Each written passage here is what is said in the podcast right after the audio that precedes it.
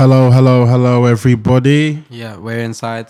We're inside. I'm Posty. I'm Vidal. I'm George Galloway. And I'm Renee. Yep, yep. I'm leading today's podcast, unfortunately, because Mikill's swelling off somewhere, enjoying Chicago. himself. Yeah. Where is he? Chicago. Yeah, some um, NFL Really? promotion stuff. Yeah. I'm sure he'd rather be here, especially with George. I feel like you guys would have had a great conversation, but I'm gonna make it even more fun for you. I'm sure. Um, yes, welcome, welcome, welcome, welcome, welcome, welcome. Thank you. Woo! Right. So, for those that don't know, who is George Galloway? Uh, well, I'm running for mayor of London. I was for almost 30 years a member of parliament. Uh, for five of those, quite nearby in Bethnal Green and Bow. Uh, I was previously the MP for Glasgow until Tony Blair expelled me from the Labour Party over the Iraq War. yeah. I had to found my own party called Respect, which I think is a pretty cool name. It is. Gives us the coolest anthem of them all, Aretha Franklin or Otis Redding, according Yeah. to your taste. Uh, and I Good, won that seat against all the odds, against a very big uh, Blair babe, as they called them in the uh, tabloids at the time. She never demurred from that. She's now in the House of Lords, so she didn't lose much. Okay. Uh, and uh, then I stood in the Bradford West by election in 2012, and I had a pretty spectacular victory. So that's who I am politically. I'm one of the leaders of the anti war movement, Yeah. fighting against austerity and so on. Uh, but I'm also married. I have uh, three small children, one of them very small, aged less than two, and the others aged uh, four and a half and virtually nine in a week or two. Okay, yeah. Uh, so I like music, I like football, and I'm worried about the result of Real Madrid versus Manchester City this evening. I'm hoping you'll tic tac me the uh, the score as the goals go in. yeah. No, go- actually, we've got it on TV just behind you as. Fantastic. Yeah. Well, uh, forgive me if you see me turning round. No, that's fine. Exciting moment. I'm sure some of the cast members will be looking as well. I don't watch football myself personally. Yeah. I feel like it takes too much of your emotions away from well, your it used daily to life. for me. I was a Celtic supporter uh, in Scotland all of my life, and uh, there's nothing more emotional than a Celtic Rangers game. Yeah. Yeah. Uh, and I, I actually stopped going to them because I thought I'm going to It's have not a good for heart, your blood pressure. I'm going to have a heart attack here. It's not good for you. It's not. You're right. Football and women. Now, before we dive into your, you've namely mentioned a few things that I want to touch on. Okay. such as your personal life, how you got into politics. I want to kind of get to where you actually began your career in Yeah. politics. But before we do that, you spoke on an interesting point, which I never knew. Um, that Tony Blair kicked you out of the Labour Party. What what was that about, and how does one get kicked out of the Labour Party? For those that don't know, Well, I was uh, one of the main leaders of the Stop the War coalition that tried to stop the invasion and subsequent occupation of Iraq by George Bush and Tony Blair back in 2003. It's like yesterday for me now, but I, I increasingly meet young people who make that point that you just have that they didn't know that I had been expelled. I had been in the Labour Party for 36 years since I was 13 years old. Wow. I had been a Labour Member of Parliament for 17 years, and I had held all kinds of offices in the party. I was the youngest ever chairman of the Labour Party in Scotland, for example, at the age of 26. I was a kind of uh, Labour whiz kid, if you like. Yeah. Uh, so I was really in love with Labour politics. So when you got kicked out, how how how did it feel? It was a stab in the heart, I'll The tell kick you. in the teeth, yeah. An absolute stab in the heart. And I spent thousands of pounds of my own money trying to stop them kicking me out. I Yeah. hired lawyers, QCs. Uh, I had the benefit of a pro bono barrister, Nick DeMarco, who's become quite famous and who was fantastic.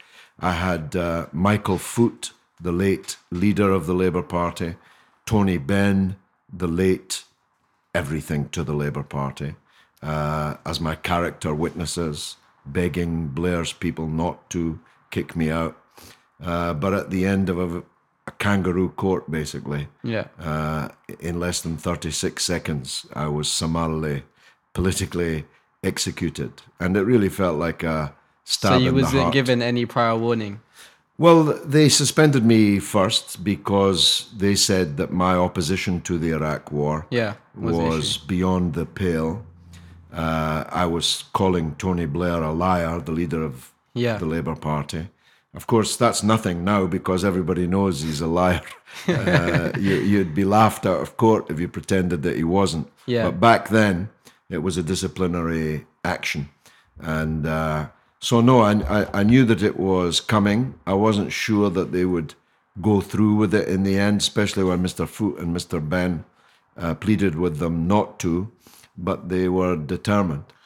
So how did Tony Blair do it? Like, what what was his approach to doing it? Like, He instructed his placemen and women on the national executive to bring charges against me that I had uh, abused the leadership. false and, charges, I imagine. Oh, totally. Well, in a way, I mean, I had abused the leader of By the party. definition, but morally you uh, felt like you did but I, right I, I could do no other because I knew Iraq better than anybody else. Yeah. Anybody else in Britain. What's your relationship with Iraq then? For you Well, to I, know so? I, I met became extremely close to the Iraqi people. yeah, and it, it kind of entered my bloodstream and it's never left it. Even today, if I hear someone say the word Iraq, yeah, I turn as if You they call on, yeah. my name. Uh, it was as close as that. So I knew that everything that Bush and Blair were saying was a lie yeah, before others did. But two million people marched in London on uh, February 15th, 2003. In opposition. The biggest march ever in British history. yeah, So, you know, by the time the war began, the majority of people in Britain were against it, uh, even before they knew what they know now yeah, that there were no weapons of mass destruction. And that was the whole legal basis for the invasion. And I predicted, including to his face, that everything that has happened would happen. yeah, I said there's no Al Qaeda in Iraq, but if you invade, there will be tens of thousands. I said, I underestimated. There'll be tens of thousands of Al Qaeda in Iraq. I told them that the fall of Baghdad would not be the beginning of the end, but just the end of the beginning. yeah. Uh, and so it turned out. And now there is war everywhere. What was in the response when you met Saddam Hussein? Like, what was their what was the the party's response? Well, in 1993, when I met him for the first of two meetings, it was a very brief uh, sort of pass by by him, group of European MPs and former military men from What was Greece the and so topic? on. Uh, we were there to see the effect of the sanctions, which even in 1993 was beginning to lay waste to Yeah. the children in particular. You know that 575,000 children under the age of four died in Iraq under these sanctions. And the American Secretary of State, Madeleine Albright, when asked about that number on TV, she said, Well, we think the price is worth it.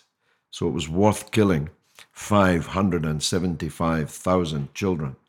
So I always ask people, imagine a mount, imagine if you could see out in that yard there. Just a pile of bodies. If you could see 575,000 dead children, you'd change your policy pretty quickly. Hundred percent. Yeah. Uh, so uh, I, I did get into a bit of hot water then. Uh, by the time I met him for the last time, the second time, uh, I think I was suspended already from the Labour Party by then, and I was very soon after expelled. But I met him to ask him to allow the arms inspectors to go back in. And I told him bluntly that uh, if he didn't, the West, or at They least Britain reason. and America, they were going to invade. yeah. And he immediately agreed. And I feel really quite bad about that now because you could say that my arguments were maybe he was headed that way anyway, but you could argue that I persuaded him to let the arms inspectors back Yeah. in. They destroyed what was left of Iraq's defenses. And then very quickly afterwards, Bush and Blair invaded, and Iraq was not able to defend itself. So uh, these were the two times I met Saddam Hussein.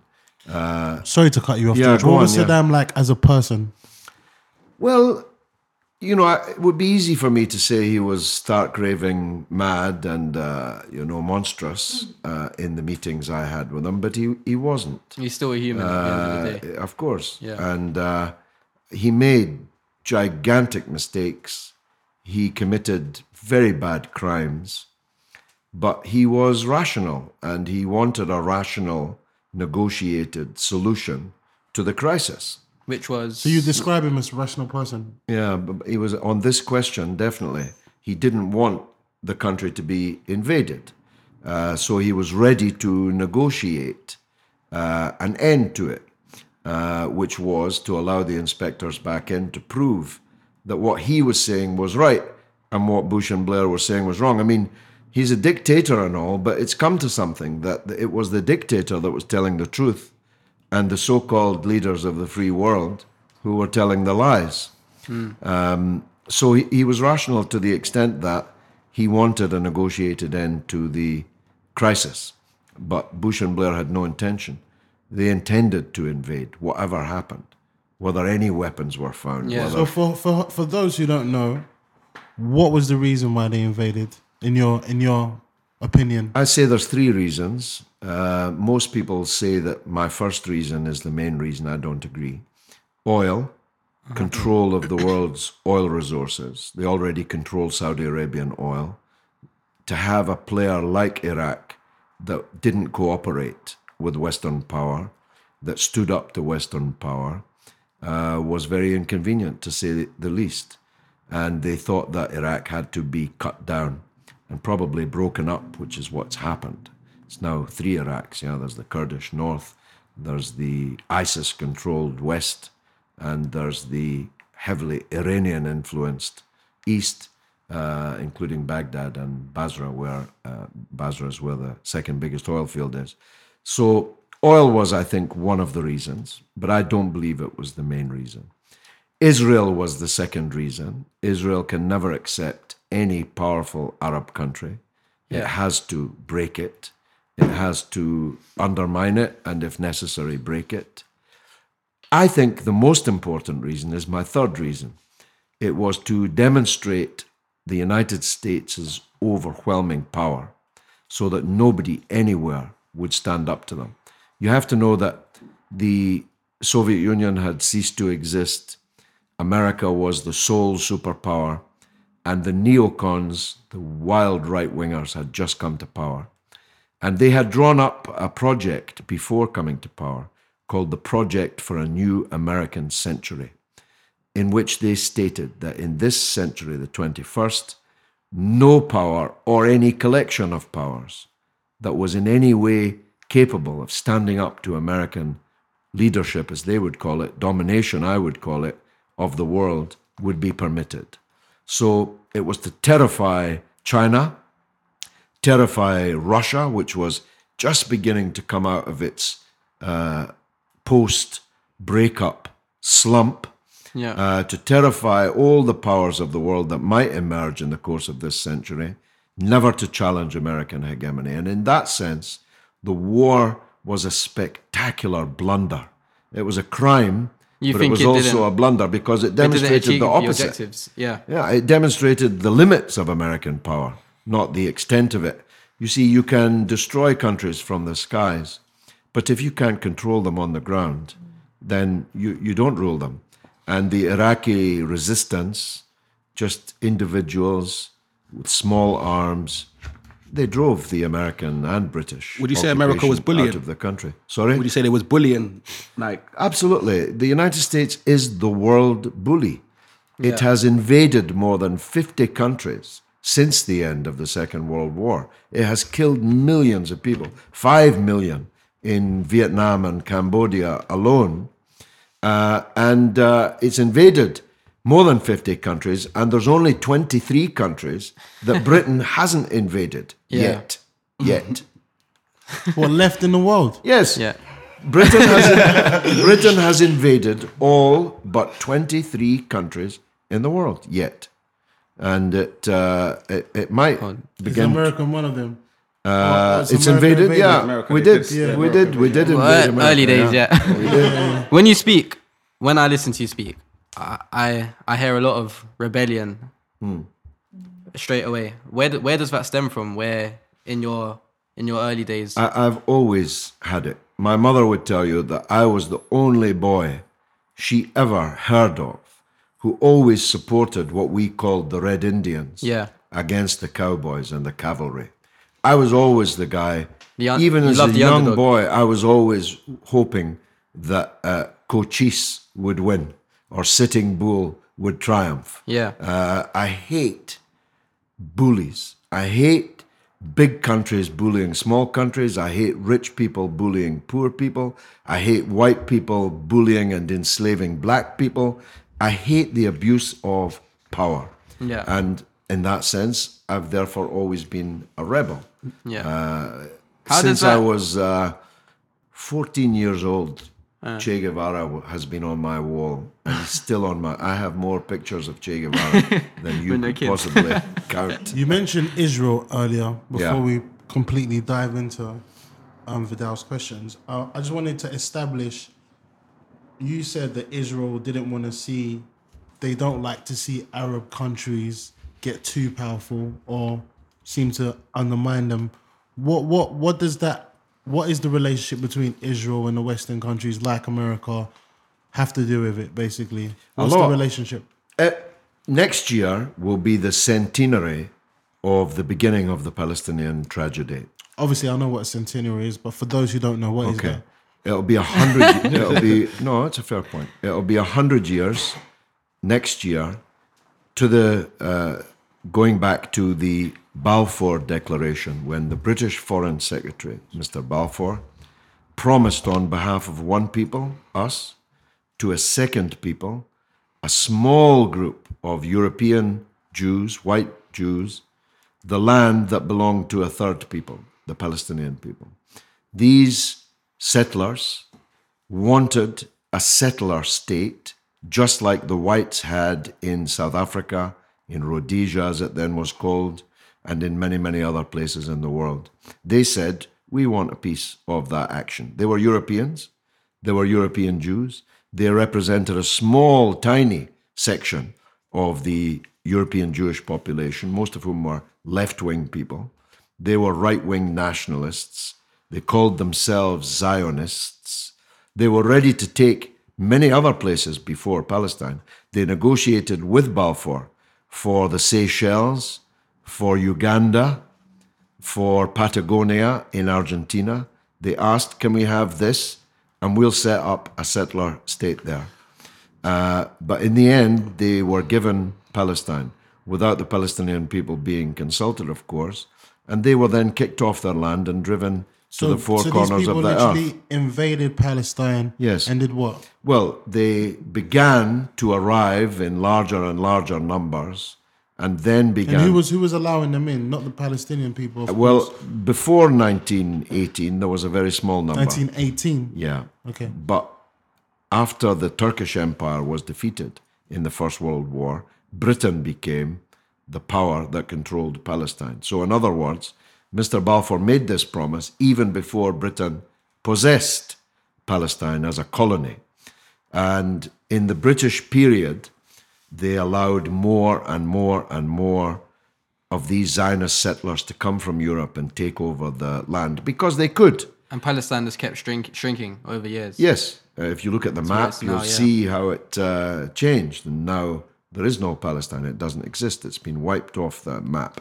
I think it's important that I stress this point uh, on this channel. This was a colonial project just like the other colonial projects. The whites took South Africa. Archbishop Tutu said they came, they taught us to pray with our eyes closed, and Yeah. when we opened them, they'd stolen all our country from all around us. They came with the Bible in one hand and the gun in the other. They did the same in Zimbabwe, they did the same in Namibia, they did the same in uh, Mozambique and Angola, except it was the Portuguese rather than the British. They did the same in the Congo, except it was the Belgians. All these European powers seized the land. Of course, they'd long been looting the land, including of the people. They, they, they didn't just take everything they could carry, they took everybody they could carry as slaves.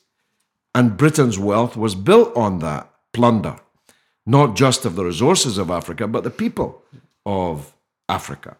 Uh, it's a redemption song I'm singing here, but it, but it, but it's a fact. Yeah. So in the end, they decided that they would form colonial states there.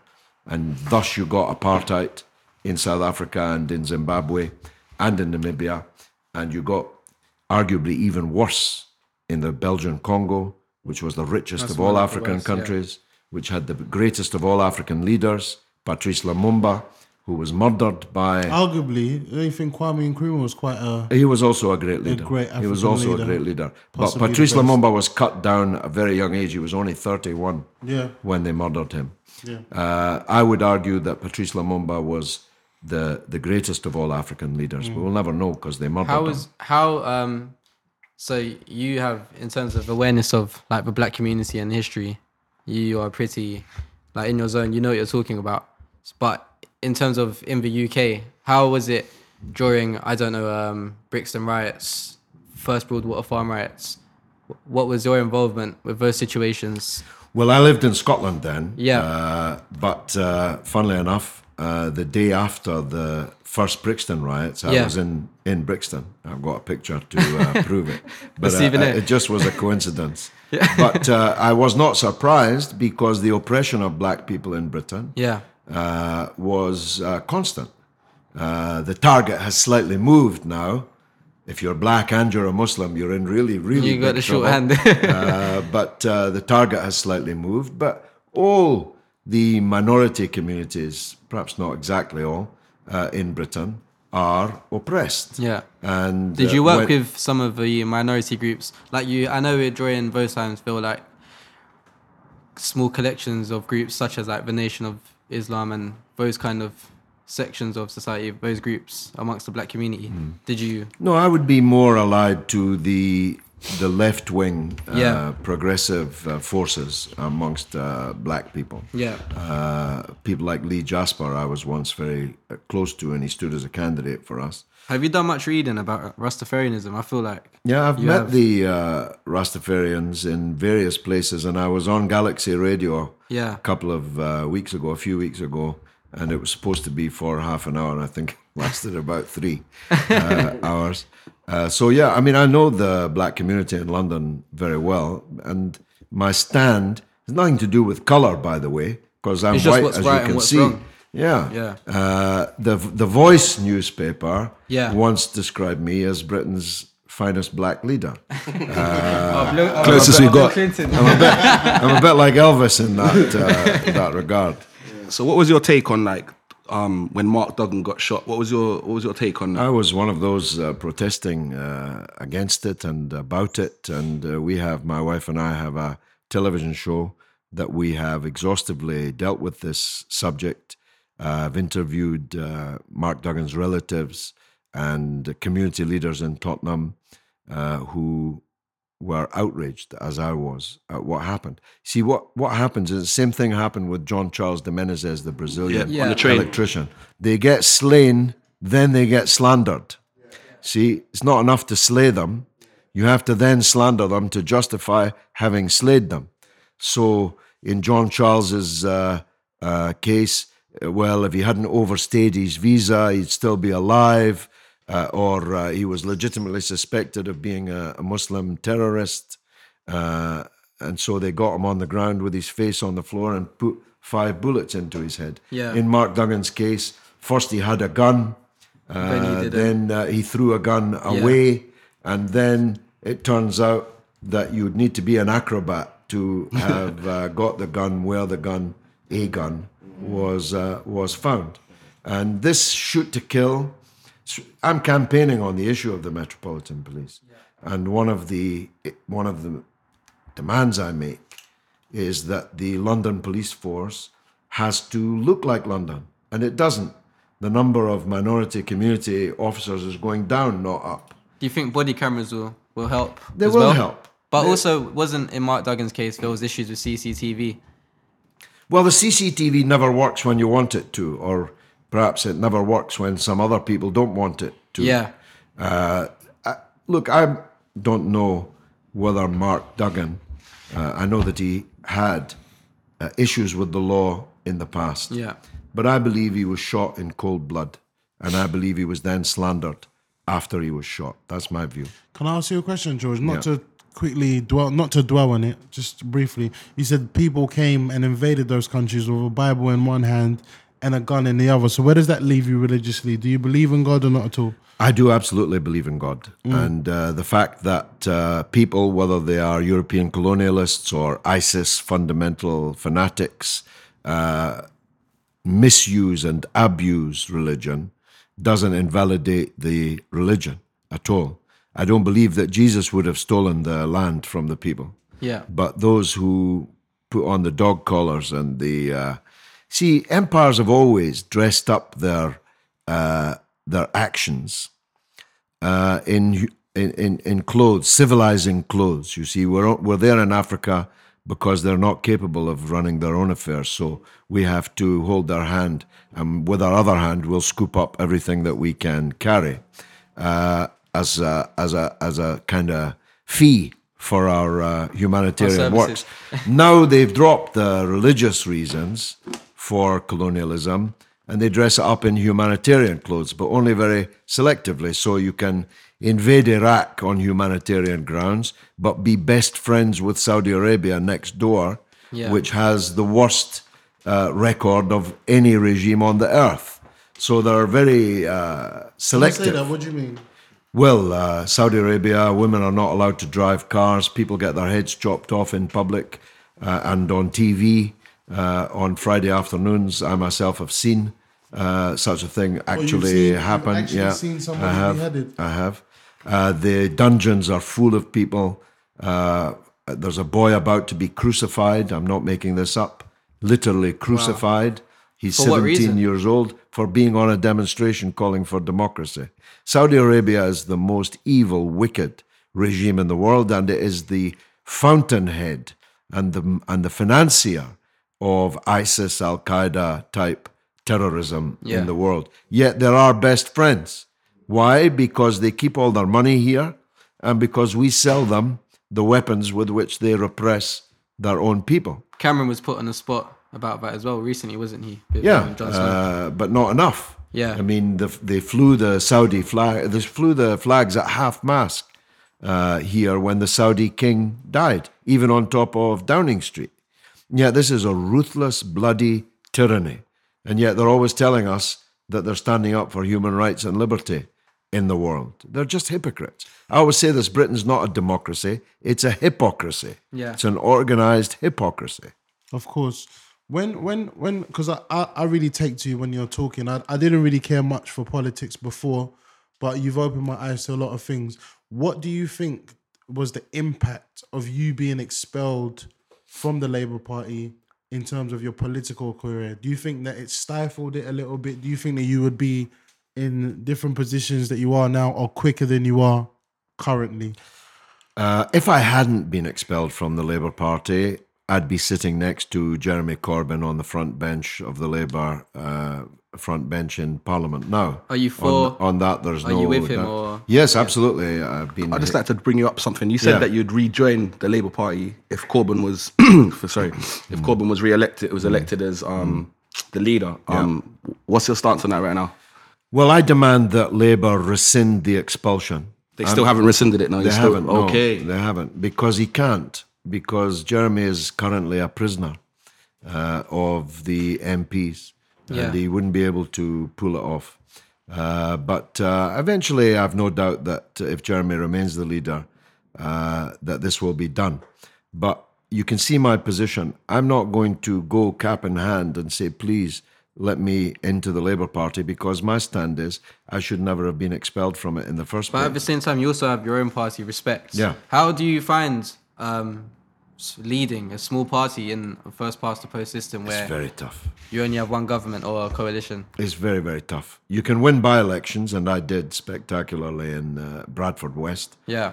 If Sadiq Khan is elected as the mayor, and I'm not, Yeah. then there'll be a parliamentary by election in two. Why do you think we and should I'll run vote- for that. Yeah. Why do you think we should pick someone like yourself over someone like Sadiq Khan? Well, if you look at my record, Yeah. uh, and Sorry to interject. Before we continue, like for the youth that don't care about politics, like my friend over here, Posty, prior to this interview. Mm. Like, he, he knew that Kwame Nkrumah was a great Yeah. leader, so But I he mean, knows a I'm lot Ghanaian, about I'm politics. Ghanaian. It was indoctrinated Okay, from a young Okay. age. a lot of people don't really care, but um, now's your chance. Like, I want to like how convince these people at home that are playing PS4 that don't care about politics. Like, convince them why they should come and vote for you over like the rich person and over Sadiq Khan. What's his name? What's the other gentleman? Sad, Zac Goldsmith. Yeah. He's well, I, I, you'd need your head examined to vote for uh, the Tory candidate, not because he's not a good person. He is. He's quite an honourable man, actually. But he is David Cameron and George Osborne's candidate. And if there's anybody listening to this that is content to give a victory to David Cameron and George Osborne after all they've done, well, I'd be surprised. So I don't think the issue is Zac Goldsmith. Yeah. Uh, even though, as I say, I mean, as a person, I like him much more than Sadiq Khan. Well, I London's respect him. typically left anyway, so It is. We wouldn't need to It- it worry is. about it. Uh, I, I really don't think there's any possibility Yeah. of Goldsmith winning. Um, Sadiq Khan has nothing like my experience, and his politics are the diametric opposite of mine. He's Tony Blair Labour. I'm Jeremy Corbyn Labour. Yeah. so if you like Jeremy Corbyn, you should give me your first preference vote. You can give your second preference vote to him if you like. But you're the main man. Uh, but you should give your first preference vote to me. I'm the one that opposed all the wars that he supported. I'm the one that opposed all the cuts and austerity that he He's supported. taking money from. And it's a good point. Landlords and everything I'm well. I'm fighting for the tenants. He's taking shed loads of money from the property developers. Yeah. What kind of what kind of power does the mayor have? Well, it has a lot of Who's power. the current mayor? uh, Boris Johnson. I know that. Everybody knows Boris Johnson. He's the Well, you know, you've made a point. The hair there. guy. Everybody knows Boris Johnson, and everybody knew Ken Livingstone before him. yeah. Uh, but nobody knows Sadiq Khan, No, and nobody knows uh, Zac Goldsmith. We only care about you, but, George. but, but I, I think About you, George. I think people. George for mayor. George for George, George, George, George. So what, what I- kind of powers does one have? Yeah. It, well, first of all, it's a gigantic budget. It's 18 billion pounds a year. What to spend? Yeah. So Do over you like grime? over over uh, over. Actually, no, that's a good point. Do you feel like there's a way of tapping into our communities? Because typically, black and ethnic Asian minorities, we're not good voters. Well, you So know, how you, can you've we- raised an important point. Ken Livingstone lost because he was accused of doing too much for black people. Yeah. Serious. Yeah. But black people didn't come out to vote for him. if if they had, Ken Livingstone would never have What lost do you think it would take Johnson. for? Sorry? What do you what do you think? What do you think it would take to win over the community? Because we are very They have to believe uh, that it'll make a difference, I think. Yeah. They have to uh, believe in the credibility of the person who's sending them the message. And I think my all my experience Yeah. with black people in London uh, is positive in that regard. But you have to vote. Yeah. There's no point in uh, in saying, "Oh, that's a pity." Ken lost. You see, the Evening Standard ran a campaign against Ken Livingstone day after day Yeah. throughout the whole election. That Ken was the mayor for blacks. Ken was the mayor that put millions Yeah. of pounds into black community organizations. And it hurt him. It really hurt him out in the outer boroughs where there are fewer black people, but where they vote in much larger numbers. All- um, that brings Same is true of Muslims, point. by the way. Yeah. Ken Livingstone was similarly accused of being the mayor for Muslims. Yeah. But the Muslims didn't, Didn't vote. vote. Uh, this reminds me almost of Obama. Well, he was able to get the ethnic minority vote because he is one himself, but also his use of artists like Diddy and he embraced the the music and we care about music more than anything else almost. But I don't see any other politicians penny our scene or or our worth when in actual fact we have a lot of cultural capital and influence over what happens in this city, whether people like it or not. But it's not embraced. Is that something you've ever thought of, or is this the first time you've actually been aware, in fact, of what I'm actually saying? No, uh, I'm absolutely aware of it. It's why I, I jumped at the chance to come and talk to you. Yeah, Uh, I am absolutely conscious that, particularly amongst young people, but not exclusively. I mean, when I was on Galaxy Radio, they weren't young, yeah, but they weren't engaged in politics. Uh, they were uh, They were much more interested in the cultural side of things, in music and in uh, in Black history and so on. They didn't uh, automatically strike me as people who would be the first in the queue to vote on the on the fifth of May. So I'm absolutely conscious of it. Yeah. And I, although I'm not young, of course, uh, I have I have a young Asian wife who's uh, extremely artistic. She is, in fact, an artist, um, and uh, so I think I'm in touch. I'm way ahead of the others. For example, on social media, Yeah. I have a million. Well, you're known for blocking loads of people. I've, have Well, they not- say that, but I've got a million followers. So, so imagine how many I'd have if I didn't Yeah. uh, block them. I block racists. That's you controlling your actual Yeah. Twitter as well. Yeah. Uh, I block racists. I block bigots. yeah. I block blasphemers. I block people. Okay. So if you've been use- blocked, it's for a good reason. Oh, definitely. I don't block uh, because they disagree with me. There's tons of people there that disagree with I me. I think I'm blocked by Andy Love actually. Oh yeah. Yeah. We had an exchange. I can't remember too well, but yeah, I'm blocked. No, well, I, d- I don't block on uh, political grounds. Is it you blocking or is it someone doing your Twitter blocking? It's mostly me. Okay. Uh, not on the Facebook, not because Twitter's a pretty full time uh, kind of job. Yeah. I've got a quarter of a million followers on Twitter, and I tweet a lot, and they tweet a lot at me. yeah. So it would be mainly me on Twitter. Obviously, I take responsibility anyway. If someone did it on my behalf, it's still my Yeah. responsibility. Are you and on your phone I just reinstated two people Yeah. while we were waiting in the traffic queue outside. So if people through someone else Yeah. say you blocked me, I'm, I'm sorry I swore. I, I don't block everybody that swears, but if they use particularly bad words, Yeah. the C word and so on, I have to block them because uh, that's not right. Um, but if they make an appeal, of course I reinstate them. When when are the elections? They're uh, a week on Thursday, on the 5th of May, and uh, that's the mayoral election. I'm standing for mayor and for the London Assembly, which is on the same day. Yeah. And Can if you I, win? Are they? Can you win both? uh, yeah, Yeah, you uh, can, you yeah. can, yeah. And which one do you want more? Oh, mayor definitely, because the mayor is the boss. The mayor s- spends that 18 billion, but and I'm going to make it trans- Billion. Billion. I thought you 18 said billion, billion a year. Imagine What, over four strict- years. Strictly on London. Yeah. Uh, uh, and now I, I'm going to put it all online through blockchain technology developed here in London, which will mean that second by second you will see where the money is going and to whom it's going. Oh, you can do that. Yeah. I just want to ask. Um, you see, for the youth, you're you're big on the youth. Yeah. Um, what's your take on like youth clubs being abort like abolished and like there's no schemes or anything to help the youth? Like, what's your what would you do if you had that 18 billion to like change it? Well, uh, I gave an interview to BBC Schools television the other day. It's available on YouTube. It's not a bad interview, and it deals in depth with this question. The uh, youth services are the first to be cut. Yeah. When when the austerity wind blows, what's the first thing they cut?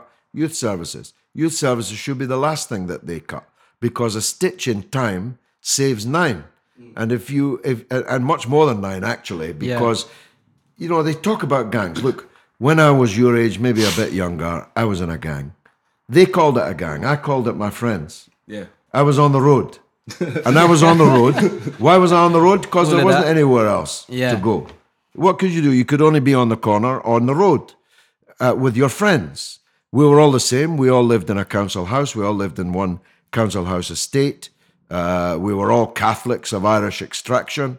We felt an affinity. Did you rap or make other. music by any chance? I Sorry? like- did, did, you, did you make music by any chance? No, when I was that age, it was uh, in the 1960s, very early So- 1960s. But I was heavily into music. Yeah, what- Stax was my. Uh, I was into Stax Records. I, don't I have know. no idea what that is. Well, there You're was gonna have to Tamla. Motown, which was the more commercial end, and there was Stax with people like Sam and Dave, Otis Redding, Oh, okay. uh, Junior Walker. Uh, was that around the time of like Northern Soul and all that kind of No, stuff? no, no, much long before that. Long before. Uh, so I used to uh, what we called uh, plunk off school, play truant, and go to my uh, cousin's house who had a huge collection of Stax records. Uh, so I was heavily into music. Yeah. We were mods basically. Do you know oh, what a okay. Yeah, I know what a mod is. We Yeah. were, we were mods. Levi's, monkey boots, Harrington jackets, which you can still get uh, yeah. now. People Um, even dress like that now. But I feel like those those those sides of you as a person, that's who the young people kind of want to see and actually think, yeah, this guy actually was kind of not too different from me. Well, I, I, I mean, I, I'm I'm definitely the hip candidate. Yeah. speaking speaking of hip, you know I can't let you get away with it. The Big Brother incident. Yeah. Let's let's dive into that. Yeah, what yeah. was going on there with the, the Well, meow stuff? First of all, I uh, I did it to raise a lot of money for charity, which Yeah. I did. Oh, And okay. The the charity that I raised went to Gaza, and there weren't many other people giving money to the kids in Oh, Gaza. So it was what, actually for a good everybody- reason, So, Everyone chose their own. Uh, but everyone doesn't do it for charity, though, right? yeah, uh, you do. Uh, you, celebrity but you get. Celebrity. So you don't get paid to go. Uh, you also get paid, and I used my pay to employ two new office workers, and my charity money went to Gaza. The other Oh, so you get participants. paid and you get yeah, charity money. yeah, but not everybody gets paid the same amount of, Yeah, of uh, course. money, of course. But uh, mine went on uh, on staff. Mm. so wait, in- in the you East did that End. incident for So I going- charity, Yeah, No, he went in the house. I went in the house, and you just did that because. but you if I'd been thrown out of the house, Yeah. then my charity money would all have been lost, right? yeah, Uh, and When you get thrown out of the house, do you lose the money they paid you to go in there as well? I don't think so, but you definitely lose your share of this charity money. Okay. Uh, so when you're given a task, if you refuse to do it, you're out. okay, So my problem was I did my task too well. yeah, If I, if I had just been pretending to be a cat, then nobody would remember it. but because when I do anything, I try to do it as well as I can, I was too good a cat. And but Was you thinking back home like people are watching this? My friends and family are actually watching me doing this on TV Well, nationwide. As I, I don't know if you know, but but as soon as I came out of the Big Brother house, I got a radio show on Talk Sport, and my theme music was Top Cat. I'm going back on talk radio in a few weeks, and again, my theme will be Top Cat. So I embrace this. I like cats. Yeah. Everybody wants to be a cat, as uh, as they said in the great movie The Aristocats, which I recommend to you. Uh, and Thomas O'Malley is the kind of cat that I'm at. And he was the star of that particular movie. Uh, but uh, yeah, you go mad in the Big Brother house. Would you do the jungle one? No, I wouldn't do any more. I've done it. I've done enough. Uh, but I'm I'm here to tell you that you simply go mad. I went in there thinking no television, no radio, nothing to read. yeah, A lot of very strange people with me, two of whom I became very firm friends with. Uh, but uh, what am I going to do? I'm going to write a novel in my head. That was my plan. But by the end, you're saying where You did he fried, get yeah. where did where did he get those cigarettes? He didn't have any cigarettes. you're completely mad on it. And then all kinds of currents come in. So I was particularly close to Dennis Rodman. I still am. Yeah. Dennis Rodman, the American basketball player. Legend. Uh, yeah. Now he was my pal, and I looked out for him, and he was getting a hard time. Uh, of uh, what's his name now? The comedian that uh, got into a lot of trouble. It'll come back to me, but people who watched it will remember it. He was baiting Dennis all the time, and I stood up for Dennis. It's one of the reasons why, in general, black people of a certain age, because this was uh, 12 years ago now, right? yeah. uh, quite like me because they saw me standing up for Dennis. You got your and pass. the- That Big was 12 years ago. yeah. Wow. Uh, That's a long time. and the um, and the other person I became close to was Pete Burns. Uh, the I don't know how you would call him. Uh, you wouldn't call him a cross dresser particularly, although it's quite funny. Dennis also dabbled in cross dressing. Oh, okay. uh, and uh, but Pete Burns is a pure man, but he dresses in what most people would describe as women's clothes, though he doesn't. But they're definitely Yeah. very unusual clothes. Uh, he was a genius. I mean, Pete Burns was a cross between Oscar Wilde and Dorothy Parker. He was funny, razor sharp, brilliant observation, and so on. Uh, so I became friendly with them, and uh, actually, not far from here, bailed Pete Burns out of uh, out of jail uh, in a local What police for? station. It was a domestic. It was a domestic. oh, okay. so he phoned me. I was his friend. Phone Yeah. a friend. So I bailed him out. Uh, Dennis regularly invited me to his beach house in Malibu, but I knew it would get me into lots of trouble. Did you ever go? Did you ever? Do, have you spoken to Rula Lenska since? though? No, I haven't actually. I see she had a quite a uh, dramatic uh, car accident uh, recently, um, but no, I haven't spoken to her. How um to paint this picture for me? So basically, not to dive into your finances or anything like that, but I always You're welcome. They're an open book. Okay, cool. So like, In that case, I've got I've got a hundred quid on me right now. and you'll have I always nothing when try and you have a hundred. quid. no, I'm joking. Um, no, I'm not. I don't know. Anyways, so okay, so basically, so you see people that rule the world, like the prime ministers, the presidents, people and political parties. How lucrative it? How lucrative is it to hold such a position, for example? Because you know, on paper and when I've seen just out of hearing things and just being in the world, it doesn't seem to strike me as if you was like the president, you might be on two million yeah. dollars a year. I don't know the, the the the figures or the facts and figures, but how rich can you be in these positions? Uh, well, you're so wrong about that number. Okay. Uh, the, That was the- just a- the, a the, thing. the Prime Minister of Britain, for example, earns less than the Mayor of London. Uh, an MP earns less than uh, the head of the history department in Bow School there. Uh, so they don't become rich from the job. Our From problem everything is, that comes with it. Every, our problem is they become rich after the job. You see, Tony Blair, we, my wife and I have just made a movie which will be, I hope, premiered at Cannes at the film festival Okay. Called We the could, Ki- we could, we called could the. premiere it for you on uh, grmdaily.com Yeah, if you I like. hope uh, that we'll come back and talk about that. we But get numbers. the film is called uh, the film is called The Killings of Tony Blair. Yeah. Now, in that film, I give your uh, viewers uh, uh, advance notice. In that film, we demonstrate that Tony Blair has made more than a hundred million pounds in eight years since Jesus. leaving office. Wow. So the problem, the problem is not what they get paid while they're in the job; it's that they use the job to go on to their real job. He gets paid for- What, making what is the lots real and job? lots of money. How do they make such figures? How do Well, it's never happened before, so it's new territory. Uh, British prime ministers, generally after they left office, went to the House of Lords, where, of course, you have to declare all your earnings and so on, and made occasional speeches, wrote books, made uh, uh, the occasional foreign uh, tour, and so on. But they never concentrated on piling up money. But Blair and Cameron after him uh, have in the case of Blair, and I predict in the case of Cameron, touted themselves around any dictatorship that will employ them, any corporation that will employ them, and plenty will. So just being a puppet, essentially. Yeah, I mean, what? And so, how do you know? Here's the, the, the what we used to call the sixty-four thousand dollar question when sixty-four thousand dollars was a vast amount of money.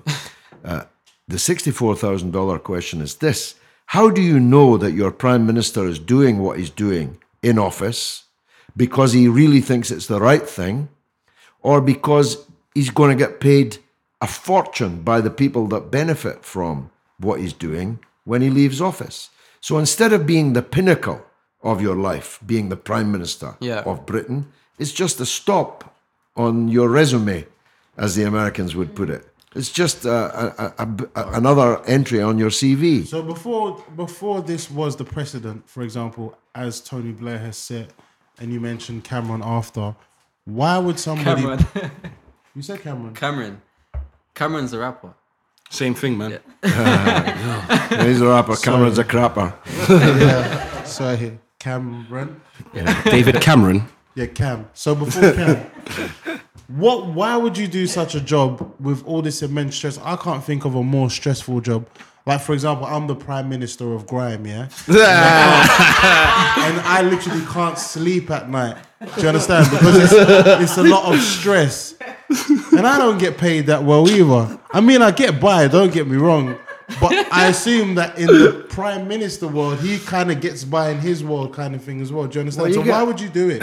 Uh, well, I mean, you would look at Tony Blair and you'd say, I'll do this for 10 years. Yeah. if I'm lucky, uh, and then I'll become uh, worth a hundred million pounds in the next eight years. Is that by him doing lectures? Because I heard he gets paid No, stupid he does. money he for does, lectures. but it's not really mainly that. He works for dictatorships uh, in Kazakhstan, in Saudi Arabia, in uh, in Kuwait. basically everyone that he pleased when he was prime minister, especially with the Iraq War, uh, or he works for the companies that he lightly taxed and lightly regulated, like the banks, uh, for example, Yeah. J.P. Morgan, the big American buccaneer vulture capitalists. He works for them and he gets millions from each of them. with all um, the whole drama of the invasion and all the people he had to essentially spend over for for certain things to happen, is he locked in a position where not blackmailed, but he has to continue to please these people for the rest of a li- his life? He's actually a slave to the people that he was the, working with. the best place for Blair would be in a prison cell uh, at The Hague with George Bush as his cellmate. And Yeah. You could lock them up together for the rest of their Are they natural. friends still to this day? Yeah, I'm sure they are. Yeah, Yeah. I'm sure it was a grotesque relationship, I must say, because Blair was supposed to be Labour. yeah, Uh, Bush is a very right-wing Republican. Yet the two Best of of them were. Now, some people say that Blair was Bush's poodle. I never bought that.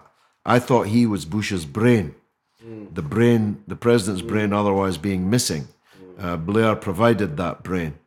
Why do you think that um, England, not England, sorry, Great Britain, sorry, and America still have such a close relationship? Is it is it sorry for being ignorant, but is it the strongest relationship that America has with another country? No, it really isn't. It's Okay. a big. Uh, it's a big myth that British people believe. Okay. British people believe there's a special relationship, but as I always put it, it's the kind of special relationship that Miss Lewinsky had with President Clinton. It's completely unequal. Uh, the junior partner spends a lot of time on their knees, and they essentially do whatever the United States asks them to do. And they hope, it's like going back to the bullying theme. When there was a bully in your school, there was a lot of creeps hung Yeah. around with the bully. First, so he wouldn't bully them. Second, so they might get some of the pickings uh, that the bully didn't want or brushed off his table. And that's the role that under Blair and since we've been playing with the United States. And it's completely undignified. Yeah. So So, you think on, in actual reality, sorry to cut you off. So you think in actual reality that the United States actually stands alone and doesn't really necessarily have any real close allies, even though it does have close allies and United Kingdom is probably one of them, not in reality, is what you're saying. The United States once said, a president, not sure which, once said uh, that America doesn't have permanent friends, it has permanent interests. yeah, So its interests are permanent, its friends can come and go. whoever will work. yeah, its friends can come and go. I think on that note, on slandering, well, not slandering, it's No, no, justified. there's been no slander. Yeah. let me do it. I'm an expert on that. Yeah, we'll take a break. All right, so we're back from a little break, and if you was in locked into part one, that was just a deep breakdown. So basically, any YouTube conspiracy video you've seen, that's like the truth behind everything else that you've heard. So Iraq, etc. But I feel like you're here with us. You're in our space, and we we talk we talk about things like what is your knowledge of our scene, our music? Well, obviously, I'm uh, well old enough to be your father, maybe your Yeah. grandfather. So uh, my uh, my tastes will be different to yours. My wife is closer to your age, and she has much more uh, uh, up to date tastes. But both of us were uh, big fans of Prince. May God rest his soul. Oh yeah, how was it like meeting Prince? Uh, I, I, I met him uh, about 25 years ago, more than, and our meeting was through a mutual friend. And he was interested in my stand on the first Iraq war. You'll remember the lines in the Money Don't Matter uh, tonight the um, about the, the child dying in a cloud of gas yeah, uh, and it's not worth a child dying for, the price of oil, and so on. He was keenly interested in the Iraq War, the first Iraq War, and that was the basis on which our mutual friend introduced us. So I, I hung out with him. He did, I think, eight nights uh, in Earl's Court, I think. Uh, so that would be about 92, maybe 93. Uh, he did eight nights. I went to every single one and then hung out with them afterwards and sometimes uh, during the day. Um, I have said to the other media who've asked me about this that I'm keeping my royal stories for my memoirs, but I'll give you more of an insight. He was a phenomenal, fantastic, unprecedented, unique person, uh, both as a musician and as a as a person. He was electrifying, absolutely electrifying presence. I don't think there's ever been a better live performer. Don't think there's ever been a better dancer.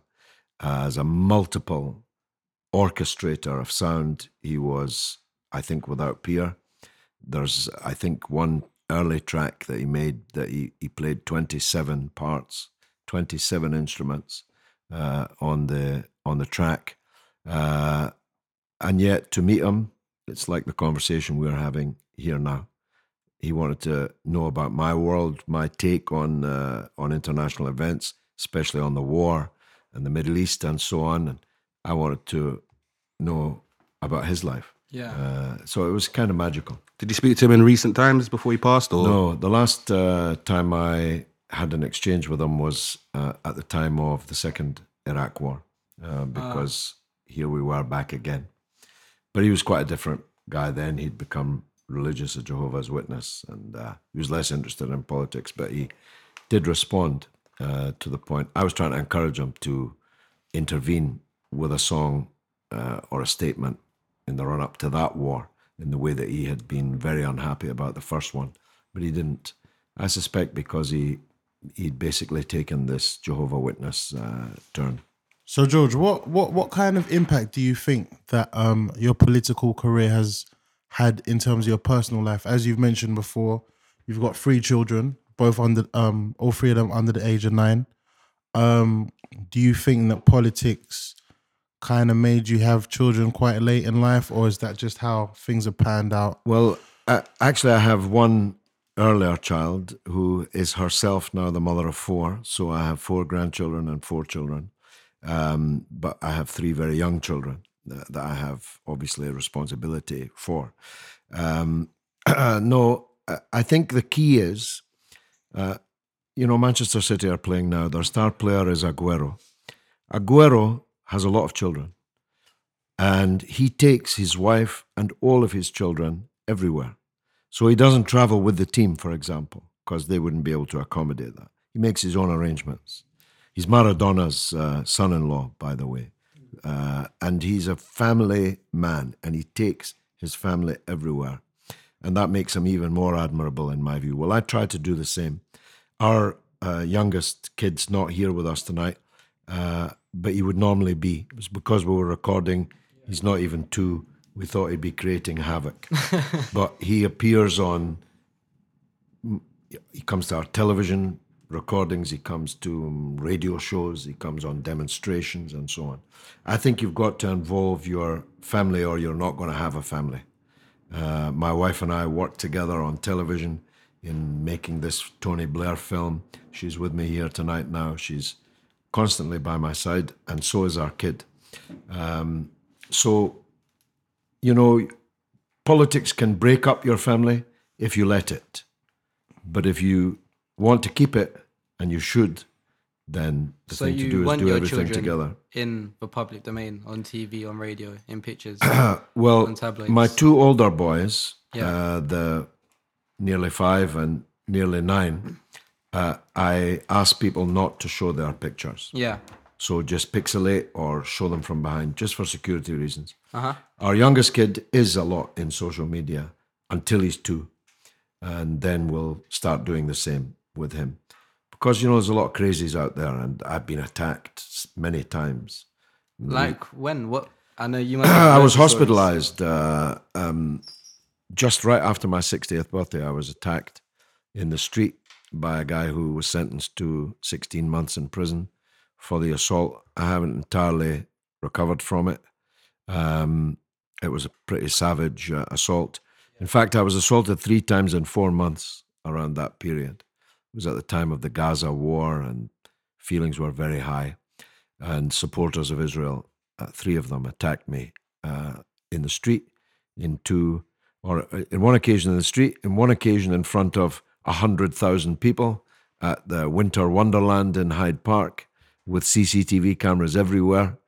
and another time in a restaurant, uh, quite a shishi restaurant in Notting Hill. Can you believe it? Um, so they were all dealt with. Two of them were fined. One was sent to prison for quite a long time. So you don't want your kid's face necessarily to be uh, in the media. Yeah, But those sort uh, of incidents, you just take it in a stride as it's it's just part and parcel of the role. No, it shouldn't be because I was then uh, an elected MP. Yeah. Uh, if if the boot had been on the other foot, if say a young Muslim had attacked a pro-Israel MP in the street and hospitalized them, would have been a very big scandal. Yeah. In my case, it wasn't all that much of a scandal. so the power has double standards in everything, including political violence. Uh, so it shouldn't be. This otherwise you've not really got a democracy if your elected MPs can be attacked in the street for their uh, legitimate political views. But of course, it doesn't stop me because I believe in what I'm doing. I dusted myself down and limped on, but limp is the operative word. I mean, I still limp. Yeah. Uh, and uh, I'm, you know, I started wearing this hat because my my head was damaged in it. oh, okay. Um, not what's inside my head, I should say, quickly, but what's on the top of it. How long is the term for mayor? Four years. Okay, cool. So after that, so say you are elected mayor, hopefully you are. Um, after that, what what are your aims? What do you want to achieve after that? Well, if I was the mayor, I'd probably run for a second term. Ken Livingstone ran for two, and Boris Johnson served two also, although he kind of gave up halfway and tried to get back into Parliament as he promised he wouldn't. Uh, a lot of broken promises in that story. Uh, I'd probably run for a second term, which would take me up to, well, I'm 61 now, so that would take me up to close on 70. I think I'm, you know, pretty young for my age, and my wife keeps me young. My young children keep me young. Uh, if God gave me breath, I'd probably try and serve two terms. What do you think of um, Boris's performance as mayor? I think he's miserable. I think he's a joke figure. And I think that's probably the more depressing part of his time. Why? Elaborate. Well, you know, he's a showman, but if there was a purpose to the showmanship, you could say, well, he's using some skills or some attributes that he's got. But with Boris, the comedy is all there is. And he's run London for eight years for people like him, very rich people from a very tiny part of the elite, the 1%, as we call them. He's run London for them. And that's why London has changed in so many ways to its detriment. We talked earlier, perhaps it was during the break, uh, about how working class people are being socially cleansed out of inner London. They simply can't afford to live here. Uh, so they move out as far as they can afford uh, the houses, and then they pay the most expensive tube fares in the world to come back in and work. So we have the highest rents in the world, the highest house prices in the world, and the highest tube fares in the world. Go figure. You're driving the poorest people out Yeah. and then charging them eye watering prices to come back in. And uh, Boris has presided over that. He has basically abandoned whole communities like the one that we're sitting in now in the East End of London in favour of luxury developments. The whole Olympics development was, uh, of course, economically successful for some people, but for the local people, it was disastrous because they can no longer afford to live here. They can't afford the rents. I just want to ask. You seem to be someone who, um, regardless of their political alignment, whether they're left, right, Lib Dem, it doesn't matter if you don't like them or you have an issue with what they stand for, you'll call them out. Do you have much friends in that whole political space, or do you just keep yourself to yourself? Well, Jeremy Corbyn was one of my few friends. Yeah. Uh, and as I say, I sat next to him literally. If you look at YouTube, my speeches in Parliament, he's always sitting next to me. yeah, Uh, and uh, he was one of my few friends because he, like me, was in a sense in the political wilderness, whilst the Blairites and the Brownites towered over everything and everybody. We stuck fast to what we believed in. And our teacher was Tony Benn. The late Tony Benn was the greatest socialist leader that Britain ever produced. And his books and his speeches You get them on YouTube, speeches in Parliament, speeches on the anti war marches, and so on. Really inspired us and taught us a lot. And I was with Mr. Benn from the 1970s until his death. We, we attended his funeral in Westminster. Uh, and Jeremy and me are, in a sense, his sons Yeah. uh, politically speaking. He does have sons that are in politics, but they're very different to him. Uh, What do you think about um, his son's speech? I thought it was very shocking and disrespectful to his father's uh, memory. I, I might be old fashioned. Some people say, well, you're not under any obligation to, uh, you know, follow your father's uh, line. It's not the way I really look at things. I mean, it seems to be a congenital thing in the upper ranks of the Labour Party because you'll remember Ed Miliband knifed his own brother, his older brother, in the back in order to get the gig. Personally, coming as I do from the Judeo Christian uh, tradition, I, I just think that that is wrong and disrespectful. I might have a different view to, I might have had a different view to my late father, but I would never go on television and rubbish what my father has spent his life uh, saying. I would find that impossible to do because you can't say, I'm, go- I'm, I'm going to paint everything my father stands for as ridiculous rubbish, but I still love my father. I, I, that doesn't wear with me. But again, I might be old fashioned. What are the top five things then you want to change if you are elected as mayor? Well, all the students will go free on transport, public transport in London. School students, college and university students will go free. That will be a tremendous boost to a, a lot of people. And just before you continue the Yeah. rest of the four, so if you are mayor, is it you that makes these decisions and nobody can tell you anything? No, that's me that makes these decisions. What if the prime And, uh, minister doesn't agree? No, it's it's uh, power that the mayor has. Okay. Uh, so all the kids will go free because the school kids got their education maintenance allowance taken off them. The college and university uh, students got the the tuition fees tripled, which I opposed their very introduction in the first place by Labour, and then the Tories and the Lib Dems tripled them. So we need to incentivise young people to continue studying uh, both for their own sake, but also for society's sake. I, I don't believe that education is a cost. I believe it's an investment. So it's not like I'm throwing away thousands of pounds on young people. I'm investing in young people, and that will later be for the benefit of all of us. Uh, so I suppose for your viewership, that would be my number one policy. But uh, I did touch earlier, I think, on the question of the police. Yeah. In large community, large parts of London, the police are uh, an occupying force. They don't look like London. They don't uh, police everybody uh, irrespective, the same irrespective of what color they are, or what color their shirt collar is. By the way, if you pick somebody's pocket in Liverpool Street Station, you'll be in jail pretty quick. But if you pick the bank's pocket of millions of pounds, you've got no chance of ending up behind bars.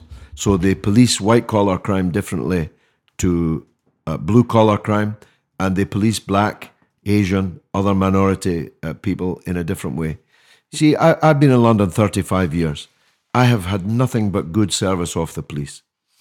Now, I'm white, and for most of that time, I've been a prominent person. Maybe the prominent person thing was the uh, was the uh, X factor, but I'm in no doubt at all that the police come faster to help you if you live in certain postcodes.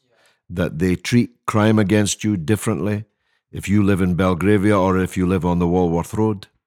Uh, I've got no doubt that the experience of see stop and search. Let's take stop and search.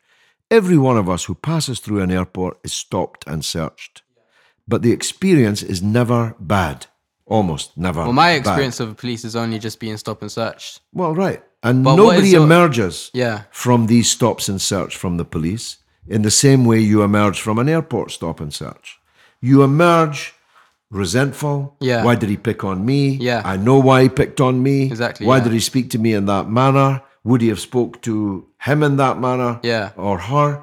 Uh, Like my experience is just community support officers. But I guess in your position, you've dealt with the police at a higher level. Like, what kind of experiences have you had that's interesting that well, we when I was yeah, about? well, when I was the MP in Bethnal Green, in Tower Hamlets, I could say that roughly 20 times more often would you be stopped and searched if you were a young Asian Muslim than if you were somebody that looked like me. 20, maybe 25. There's disputed But how do you, you being a, a white male, and you're not someone who they'll necessarily target, but you're you act as someone in defense of the people Yeah. who are oppressed in that sense. Well, so how uh, do you fight? uh, how do you fight that with them directly? Well, no. uh, Well, I do, and they they know. All the police know that if I'm the mayor, everything's going to change. I mean, people ask me what's the first thing that you're going to do. The first thing I'm going to do is meet the commissioner of Yeah. the Metropolitan Police, and I'm going to say to him, everything's got to change around here. The police have got to start looking like London. The leadership of the police got to start looking like London, and people have got to be policed exactly the same, whoever they are, whatever color they are.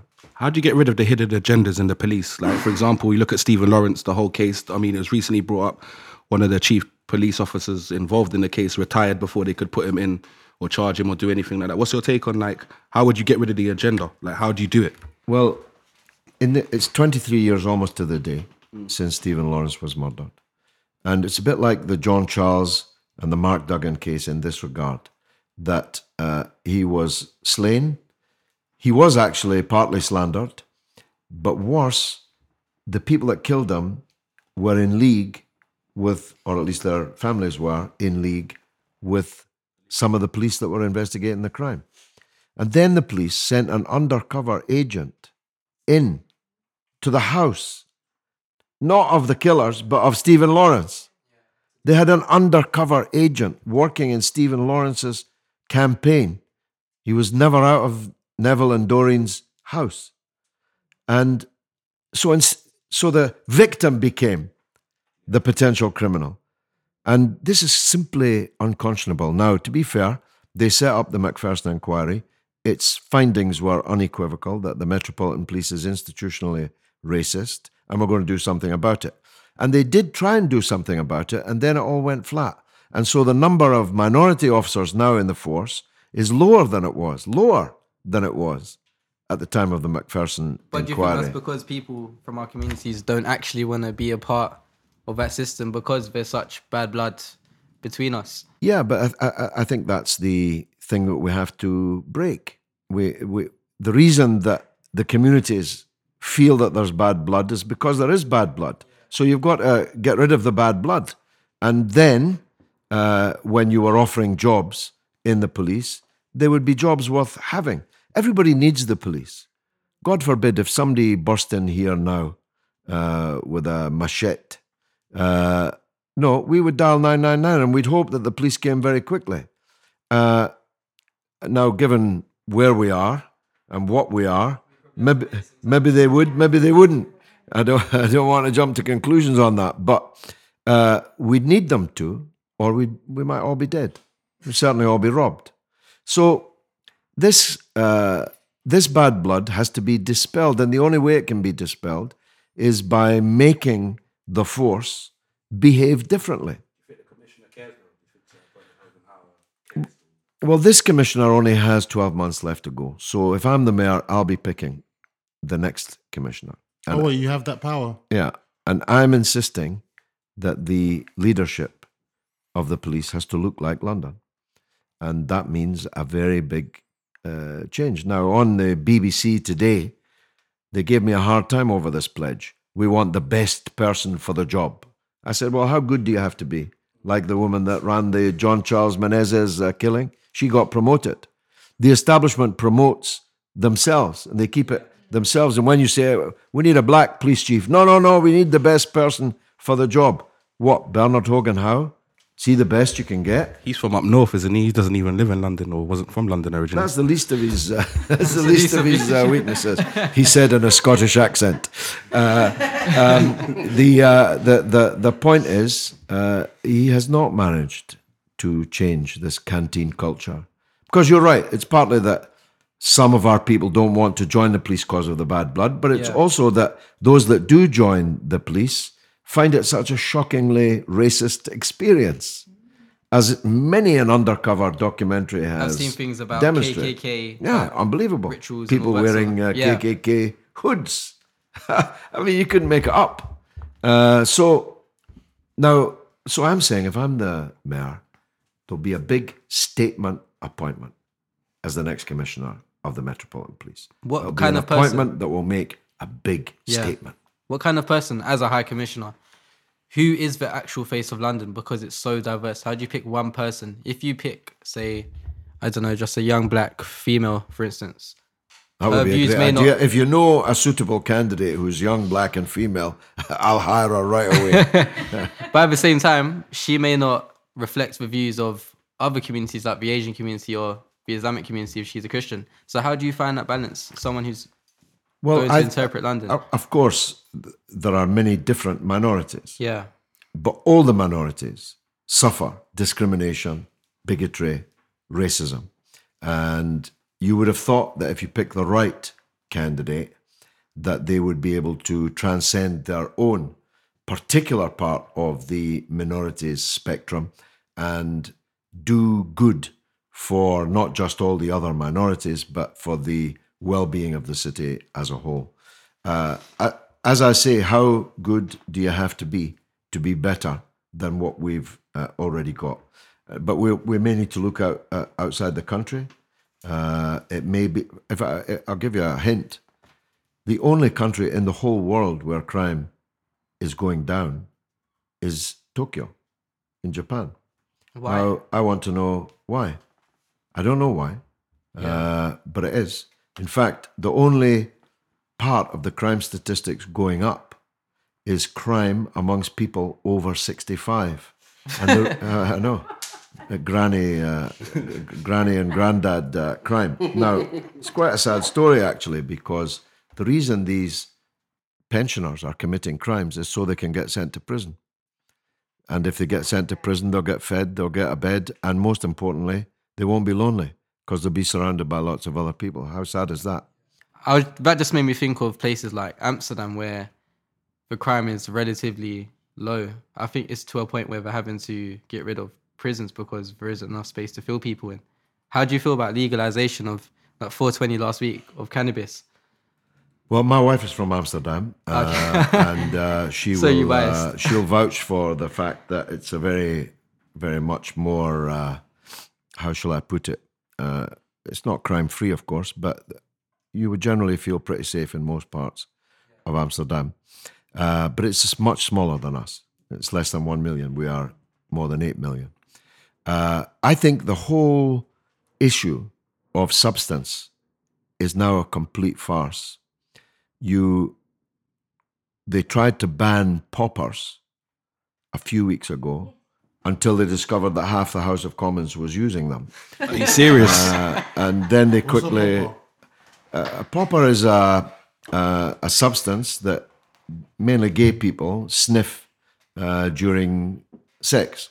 And uh, one MP after another stood up and said, "Wait a minute, I use these. Uh, I use these poppers. There's nothing wrong with them." and so cannabis? Like Uh, MPs. uh, and uh, the so that the, uh, the you know my wife used to smoke cigarettes until very recently, like last night, uh, and uh, she's always making the point that in the supermarket.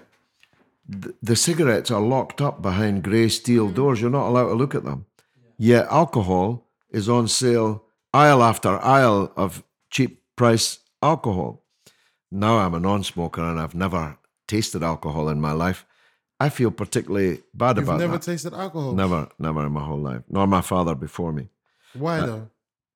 We just uh, were brought up to hate it, hate the effect that it had on the working class people. Not one taste. Never, never tasted it. Not Even even, not even a wine gum. But even by accident, even, even by accident.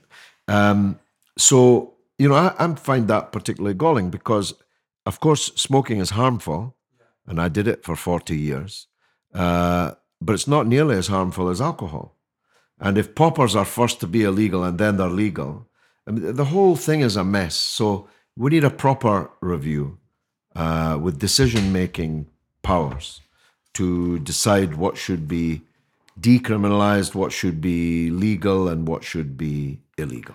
But do you feel that the way they've changed it from class C to B and they keep moving it back and forth, do you think that's what do you what do you what's the reason for that? Because it Well- was C, then it was B, then it was C, then it was Yeah. B. Like, is it a political agenda? Well, but, uh, yeah, I mean, politicians are scared to uh, act on what they actually think on this because the media will monster them and uh, they fear that they will lose uh, politically because cannabis smokers probably don't vote in very large numbers. uh, I've never taken any drug, uh, so I'm not in a position to know or say what effect it has.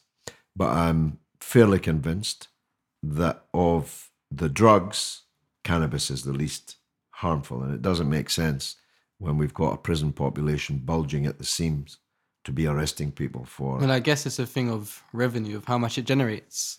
But and in the same sense, there's loads of debates of whether we should legalize it or not. But if we do, the money where it goes, it's going to a completely different demographic, and it will only just turn into Shoreditch calves, and it will just become the next pulled pork in Brick Lane.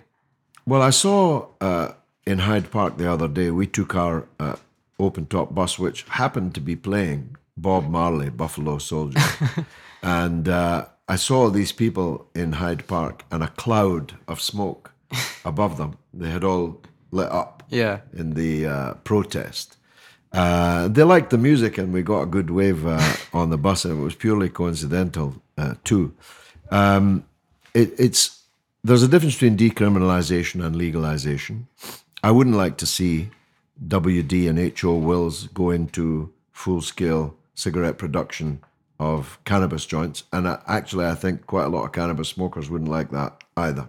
We don't want to turn it into just another, uh, you know, source of monopoly uh, profit.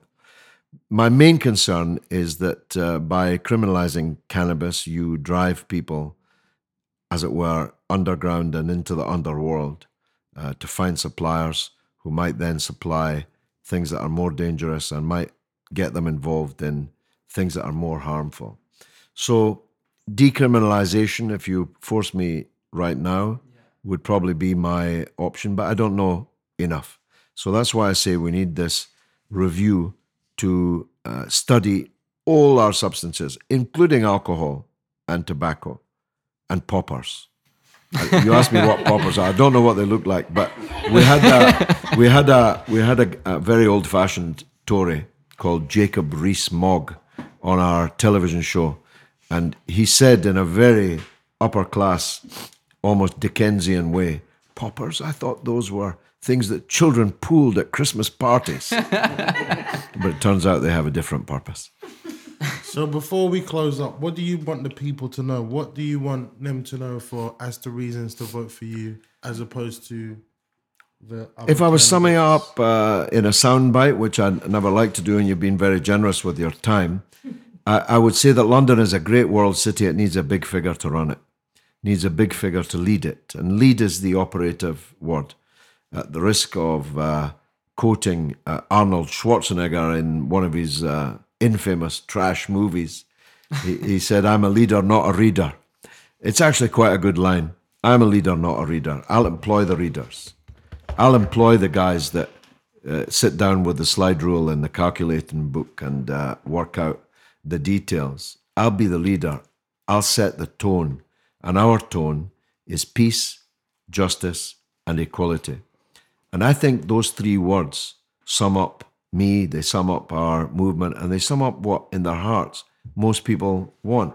We don't want a London that's the capital of a country that's constantly at war, invading and occupying other people's countries.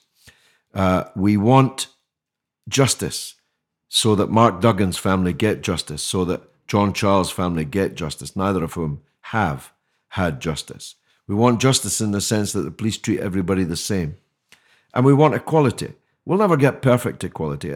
As it happens, I am a follower of the ancient Greek philosopher Aristotle, who said that the richest of us should be no more than three times richer than the poorest of us. And for me, that would be pretty perfect harmony. You're always going to have people that are ahead of others, but the man at the back should always be able to see the man at the front. And the woman at the front should always be able to see the woman at the back. And that can't happen if you have a London which is more divided in terms of wealth today than it was when Charles Dickens wrote Oliver Twist. That's a fact, by the way.